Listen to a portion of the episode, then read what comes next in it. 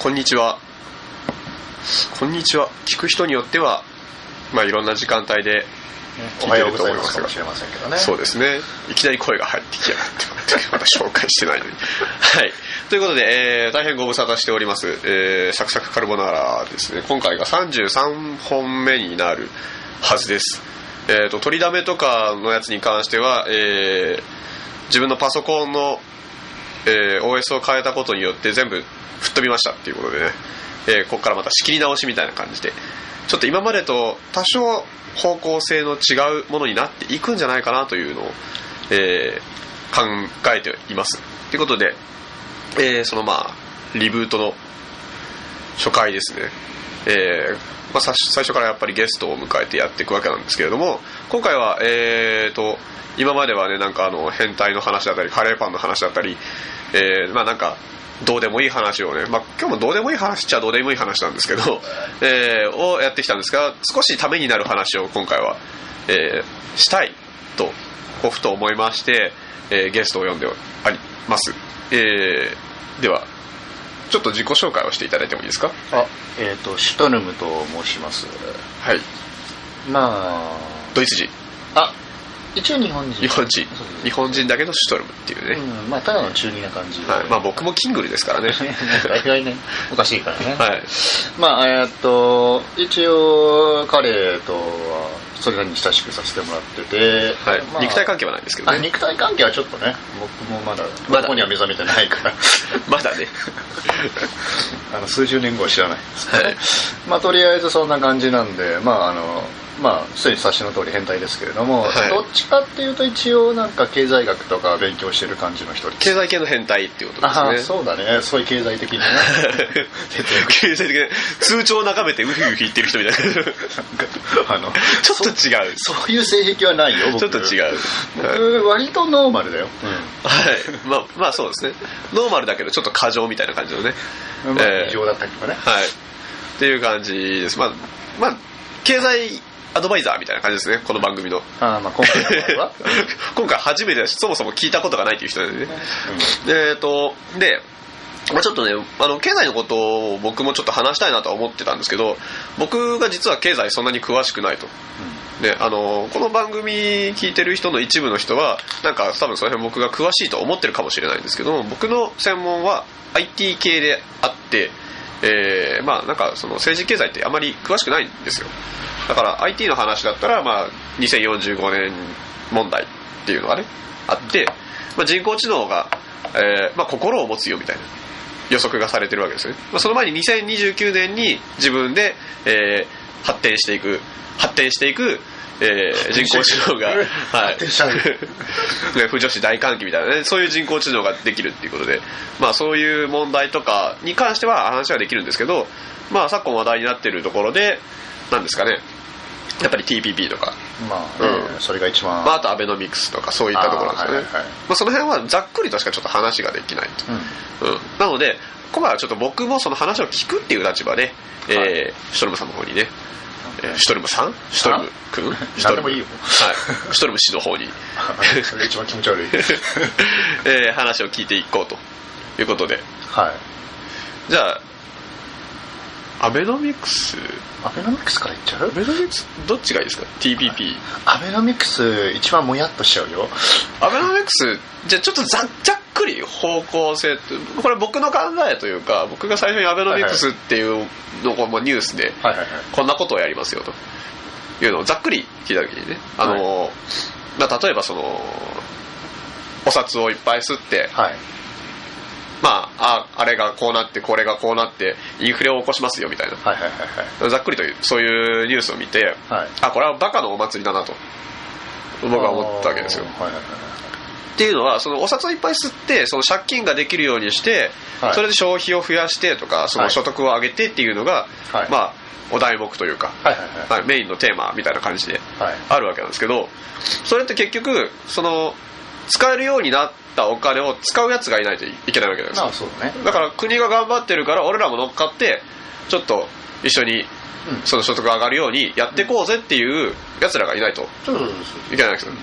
でもそれをなんかあのアベノミクスとか言ってるけどどうせって言ってこう賢ぶってるやつがいると成り立たない、うんそういう意味であのバカが参加しないと意味がないという意味でそうそうそうバカのお祭りまあっていうふうに、まあまあまあ、大体の人は正しいとはい、でも結局あのそういう意味でのいいバカがあまりいないからあまり効果が出てないんじゃないかなとういんうのが僕の今感触なんですけどうんまあ大体においてその通りとしか言わないんだけ ど大体合ってる大体やってるねまあなんだろうあのまずお金たくさんするとねあのインフレになるっていう、まあ、そこのメカニニズムはいそこのメカニズムからしてなんかよくわからないと思いますけど、インフレって何なのかっていうとまあそうですねこのしこの番組の視聴者はどういうものが好きなのかな大体えっ、と彼はカレーカレーパンカレーパンが好きな僕ですあはいうんこのな何何が楽しくてこれ聞いてるんですかね わかんないですけどまあ結構ねあの何年ぐらいですかね結構長いことやってるんあで長いことやってるまあいい大人がはいはいあの時間を無駄にしてるっていうことであーじゃあじゃあ勝手な独断と偏見で、はいえー、とお酒の値段にしましょうか、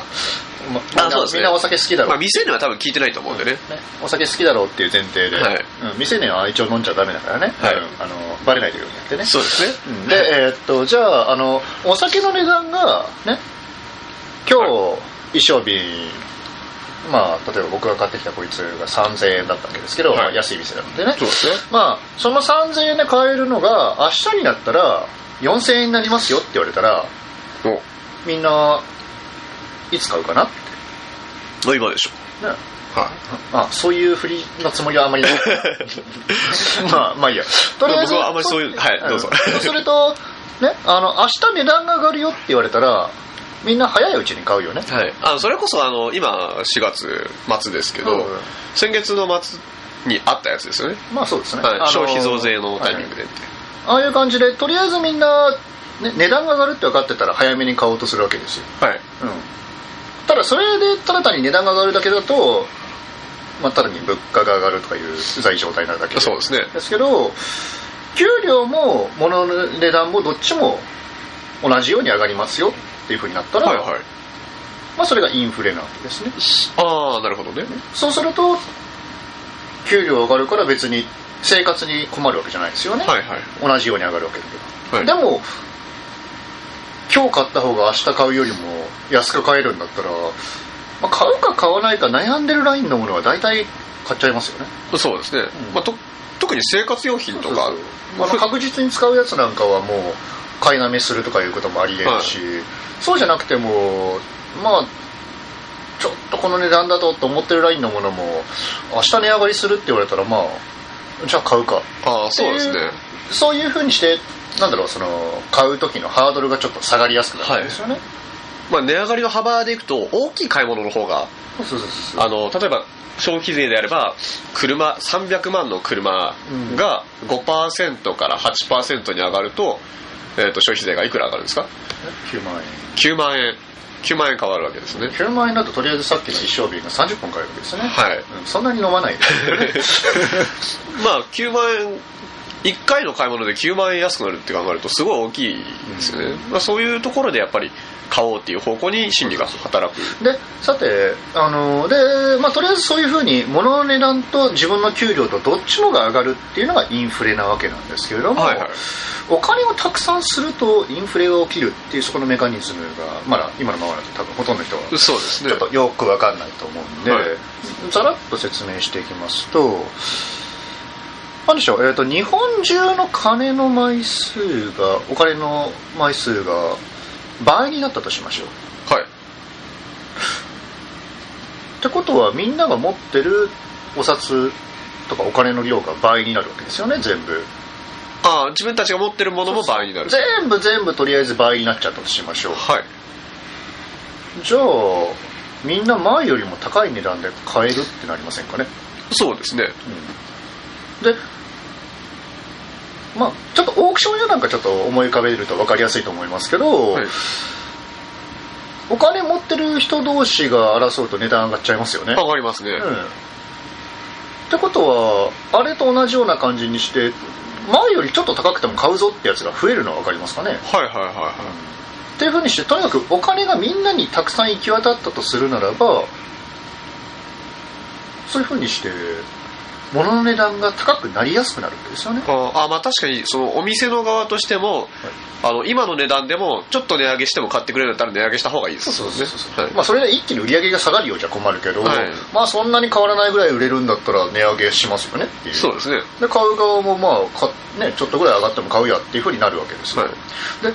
お金をするっていうと、まあ、あの正確な意味だとちょっと違うんですけど、はいね、あのもともと吸ってあるやつを使わずに掘ってあったりするんではいでとりあえずあれでお金をね、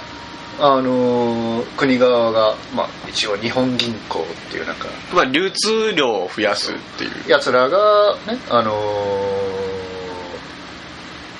ーまあ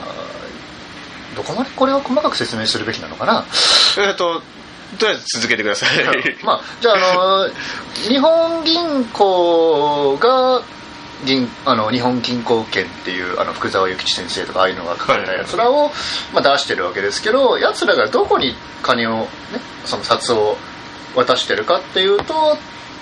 まあでかい銀行に渡してるんですよ、はいその辺の、ままあ、あメガバンクと言われるあのーね、東京三菱 UFJ 銀行ですととかみずほとか、ね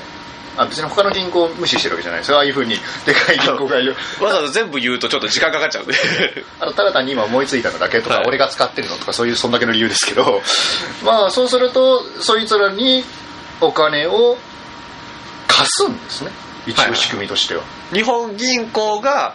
あの都市銀行で都す市かね銀行まあメメガバンクにごめんなさいお金をお金を貸貸すすっていう感じなんですね、はいでその貸す時に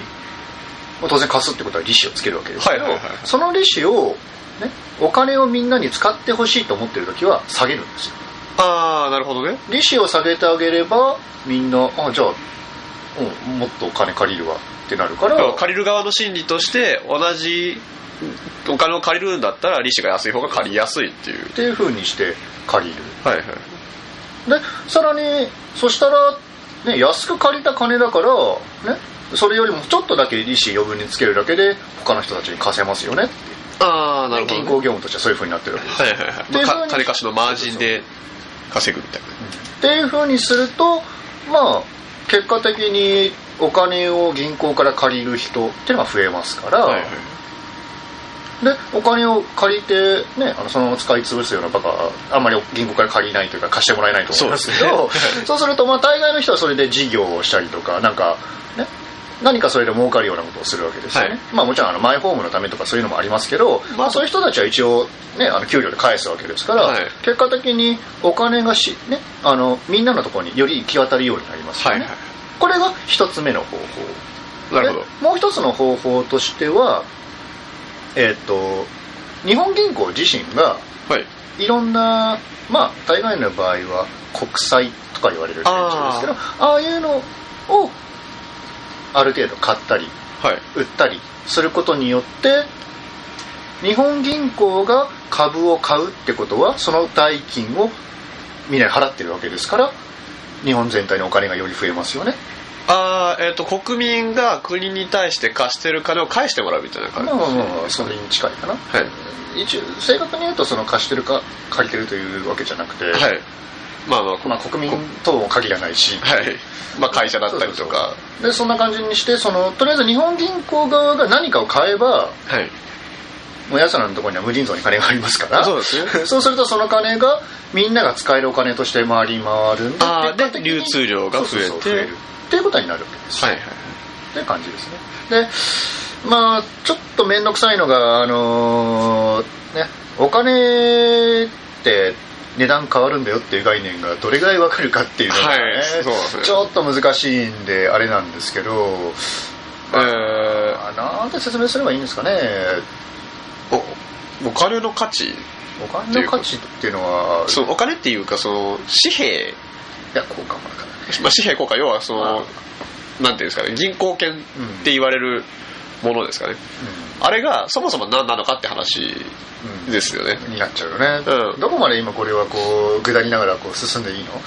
この感じでちょっとじゃあこれ僕の方からはいはいはいあのもともと要はお金って何何かっていう話なんですけど、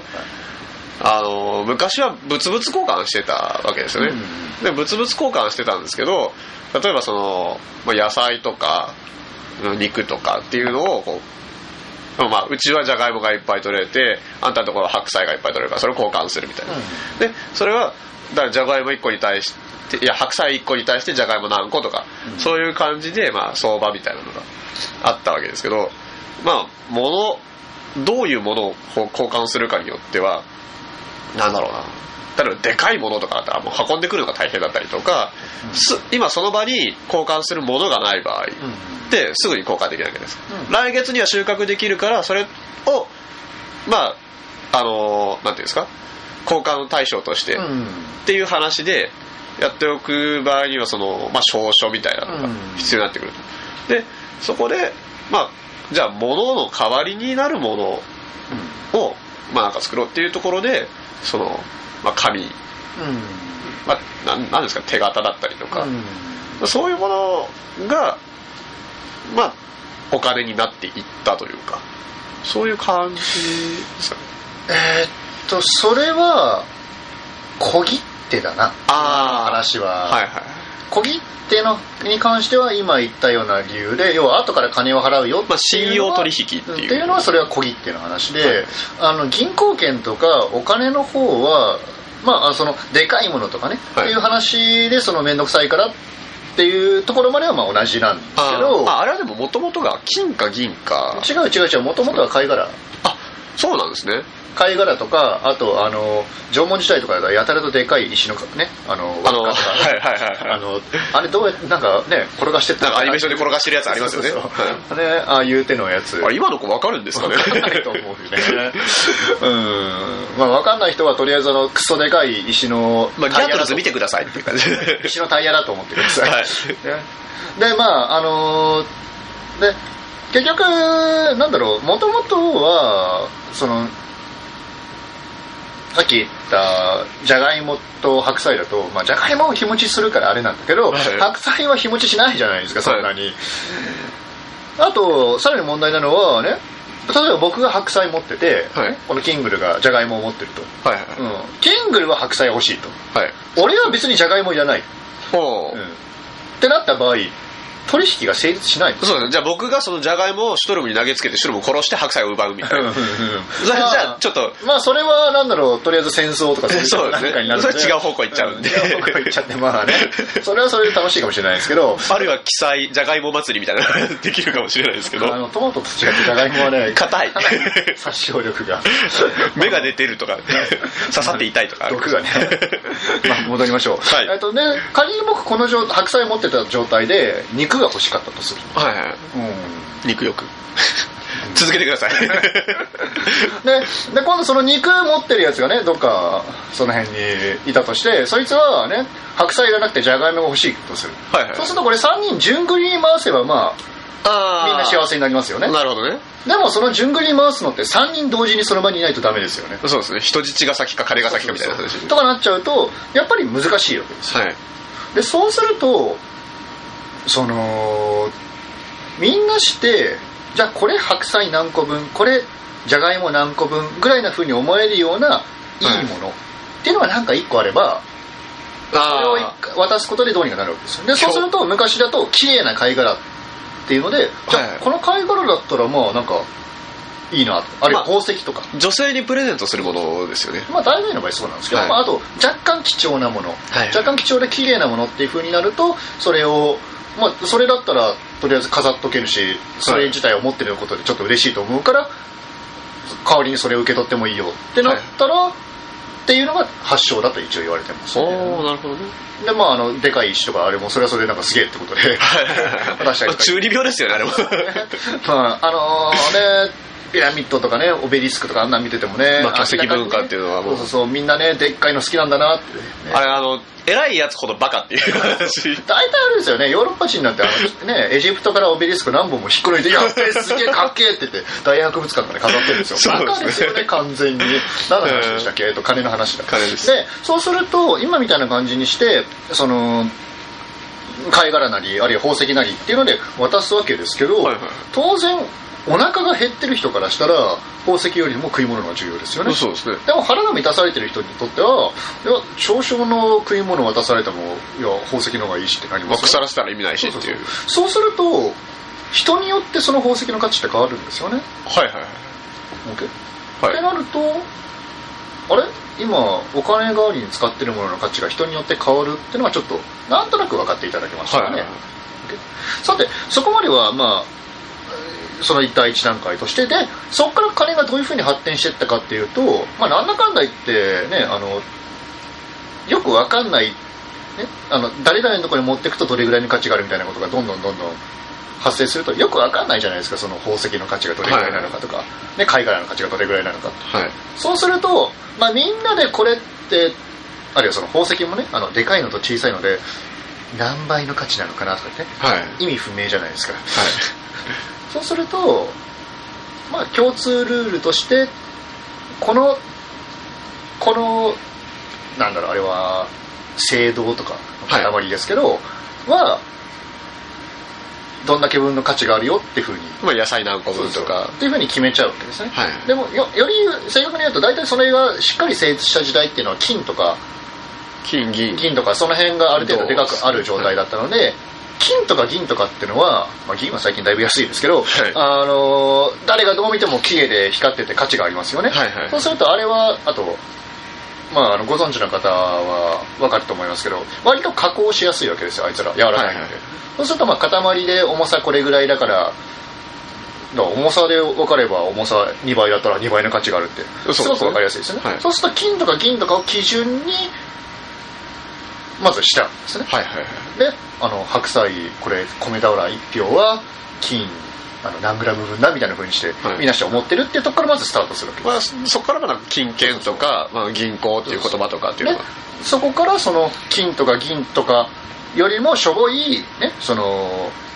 あれですかねあの和道開珍とか総選とかってなんかね,、関営通報 ねああいう手のとにかくあの銭って言われるやつらですね、はいあの銭形平次が投げるやつですねそうですあの銭形のとっつぁんは投げないですけどあんまり、うん 残そう念です ね。私がとっつぁんが投げるのはあのわワッパですよね。ワッパですよねワッパって言っても わかんないよね。 あの手錠ねでしょ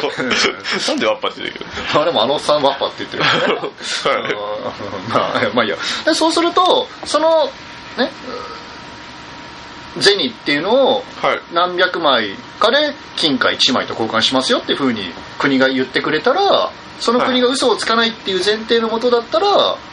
そいつはその金貨何百分の1の価値があるってことになるじゃないですか。まあ、あその最初のその野菜の段階からだいぶ共同体もこうまとまってきてる感じですね。はい。でそうやっていくことによってその価値があるなんかよくわかんない金属の塊っていうのができるわけですね、でその金属の塊でじゃあ金属の塊何個分っていうふうにやっていくとただ、はい皆さんはねあの物の値段が上下するっていうのは感覚としてわかりますよね当然、はいね、あの特に野菜の葉っぱもんなんかだと不作だったらめちゃくちゃ値上がりして、はいね、よく取れると値下がりしてとかってよくやってるじゃないですかそうですね で。もこれあの、ね、今の僕らは金を基準に考えてるからそうなるんであって昔のあー昔のね縄文時代とかそういう時代の価値、ね、基準で考えましょうよ野菜を持ってったら、ね、お金5枚と交換してもらえた今日はお金4枚と交換してもらえたうーん野菜1個でお金何個買えるなってあっていうふうにもその逆の視点で見ることができるっていうのはなんか分かっていただけますか、ね、野菜とお金の物々交換。そうそうっていうふうに本当はもともとそういうもんなんですよね、はいはいでそういう視点に立つとお金っていうのは結局値段変わるよっていう話なんですよそれが値段って言い方するとお金基準になっちゃうそうですねすごい気持ち悪いんですけど、まあまあ価値がとにかく金の価値っていうのはまあ物が全然なかったらねお金なんてゴミですからそうですね。であるいはお金がありすぎてもやっぱりゴミになりますから、そうすると価値っていうのは変化するっていうのは、まあ、なんかおぼろげながら分かっていただけたらなと思いますかね、でさてそういう感じにしてお金の価値っていうのは変化するはい。で何の話戻せばいいんだけどあインフレの話かインフレの話ですそうそうそうで、えっとたくさんあるものって価値低くなるの分かりますかねなんとなくたくさんあれば別にそんなにいらないから価値が下がっていくあ余ってるもの。そうそう余ってるからだからお金も余れば価値が下がるわけですよはいはいはい。で、はい、えーっと、元の方に戻しましょう日本銀行が日本銀行券要するにお札ですねこれをはいみんなのところにいっぱい行き渡るようにしたらみんなのところでお金の量が増えるのでお金が若干余るという状態になります、はいうん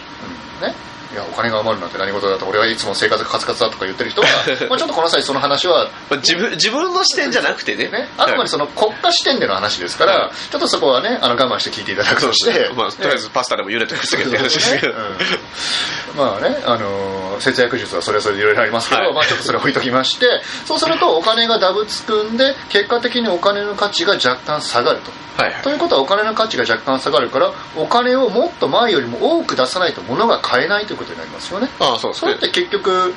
前1000円出せば買えたのが、1100円出さないと買えなくなる。値上がりしましたよね。ああそうですねっていうのがインフレなわけですただお金全部が行き渡ってるからお前ね君今まで1000円で働いてくれたよねえ1100円じゃないと働いてくれないのっおおてなったらこれ給料が上がったと同じではしいょ、はいはいっていうわけでお金が全体にダブつくとまあなんかねあの変なことが起きたりするといくらでもそうじゃないのって発生するんですけど、まあ、一ま応あ基本的にはみんなの給料も上がるし、はいでなおかつ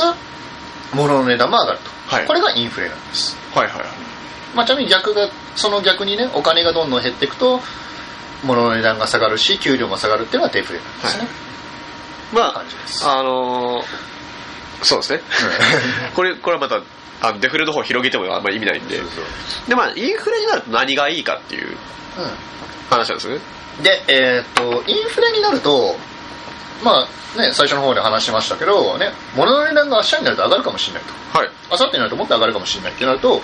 前もって買おうもっと早くに買おうってなるのをまあねはいはいはい説明いたしましたねそうするとお金使おうってなりますよね単純な話としてあそうですねでお金を使うってことは、ねまあ、僕らのねその消費者とか言ったりしますけど、は一般人の視点からするとお金を使うっていうふうになりますけど、そはれい企業とかね物を売る人の視点からしたら物がたくさん売れるってことになりまああ生産する側としてすねでそうするとその人たちからしたら物がたくさん売れるから儲かるってことですよねそうですね儲かるってことは給料が入ってくるってことですよね言い方を変えるとまあもちろんね、あの社長だけが儲けで上がってね、給料全然回してこねえとかね、そういうのは、そうそうあの、ちょっとその辺はね、あの、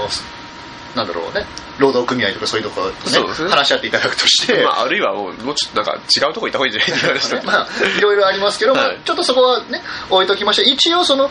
売る側、働いてる側にお金がより入るという状態になりますね。はいってことはそれ給料ですよね。 そうですってねことは給料がもっと増えるから、あもっと買えるよね。はいはいって感じになるんですでだ皆さんあの自分のねあの月毎月ねあの残るお金が同じ金額ほとんど逆にほとんどお金が全く残らない状態だとして、はい今月たくさんたくさん使ってお金ほとんどなくなったな、はい今月全然お金使ってないのにお金なくなったなどっちが楽しいですかって言ったらああ使った方がいいですねねお同じ酔い越しの金持たないにしてもそううまいもん食ってる方がいいわけ でねあのねしょぼいねまあなんかねあの、まあまあニパチとか行くよりはね馬刺しとか食った方がいいよっていうまあそんな感じなんですよね。そうすると、明らかに、まああの、ぼったくられたとかそういうのは知りませ んけど、あの、金をたくさん使ってはい、金がないっていう状態の方がね、金を使わなくて金がないっていう状態よりもテンション高いですよ。そうです生活が豊かになるっていう、ね、そういうのは大体あのみんなして景気がいい景気が悪いとか言ったりするのは、はいはいこれなんですよ、ああそのねたくさん稼いでたくさん使うのは景気いいんですよ気分の問題ですね所詮気分ですから景気の気って気分ですからね ああなるほどねだって景気の景もねあの景色の景ですからねはいはいはい所詮雰囲気なんですよはいなるほど ねえーこんなこと言ってるとね、い一部の経済学者に確実に怒ら れますけど、どうせ景気なんて所詮気分なんですよ、あれは。はいはいでも景気がいいと、結果的にみんなして、お金がたくさんうん入って、物がたくさん売れるってことですから、い物をたくさん作りますから、やっぱりいっぱいお金が回るはいと。いい循環なわけですよ、これは。ああそうですねうん、だから、景気を良くする、大体景気がいい時ってのはほぼ100%はいはい軽いインフレなんですよ。はいはいあとそもそも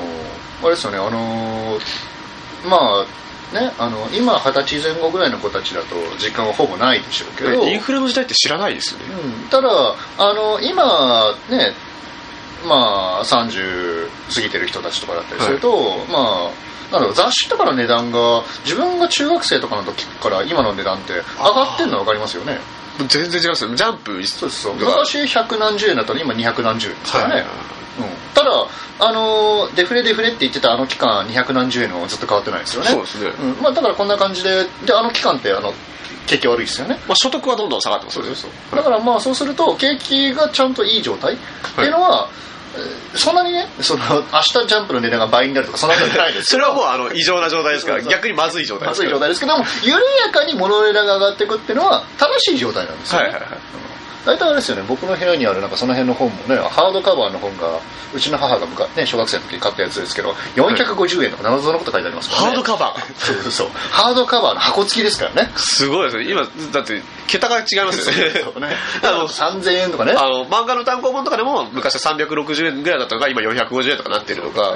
それがあれですよあの文庫本とかね、はいあれだと今だと普通にね5600円とかしますけどそうですねあれあの父や母が昔買ったやつ見ると280円とか書いてありますからそうねですねそうするともう今から3 4 0年前とかはあい年がバレますね僕たち のはいですね40年は知らないですから ねだからほら母とかがねあー学そ生時代からうそうですねまあ、とにかくそういうのの、あのー値段から今の値段っていうのは、まあ、なんだかんだ言ってその数十年かけて ま2 3あ倍上昇傾向にはあると上がってたってことですよね、まあだから成長してるってのはそういうことなんですよねはいはいはいでだえっと冒頭のアベノミクスに戻りますけど戻りますはいええアベノミクスは何をするかって言ったらお金をたくさん吸って、はいそしてみんな給料上げてねってこうまあこれは僕がさっき言ったのとそうそうっていうふうにまあまあ言ってくれることによって本当にみんなが給料ちゃんと上げてお金をたくさん使うならばお金をたくさんねちゃんとはいみんなに行き渡る、ね、元は作れてるわけですはかいら、はいはいはいそれをちゃんと行き渡らせることを皆さんがしてくれるかどうか要はみんなが金をちゃんと使って、消費ですねそうそうそうはいでなおかつちゃんと働くかはいはいね、その2つがちゃんと成立してれば、ね、あの緩やかなインフレが発生するわけですからつまり、はみんなしてお金をたくさん使って、はいお金をたくさん稼ぐという飲みに行こうと素晴らしい ねそうねまずい飲み屋に行ってんじゃなくて、ね、うまい飲み屋に行けとまあしっかり働いてしっかり飲もうってことですよねそうそうそうねまあ、別に飲みることはないから ねあの他にもいろいろ商品ってありますから他にもねいろいろありますからね、はいあのまあ、別に何でもいいんですけど、はいでそうするとあの景気は良くなるわけですよはいはいでもねいや安倍は何言ってんだよとかね、はいはいそもそ も自民党が嫌いみたい自民党なが嫌いとかねね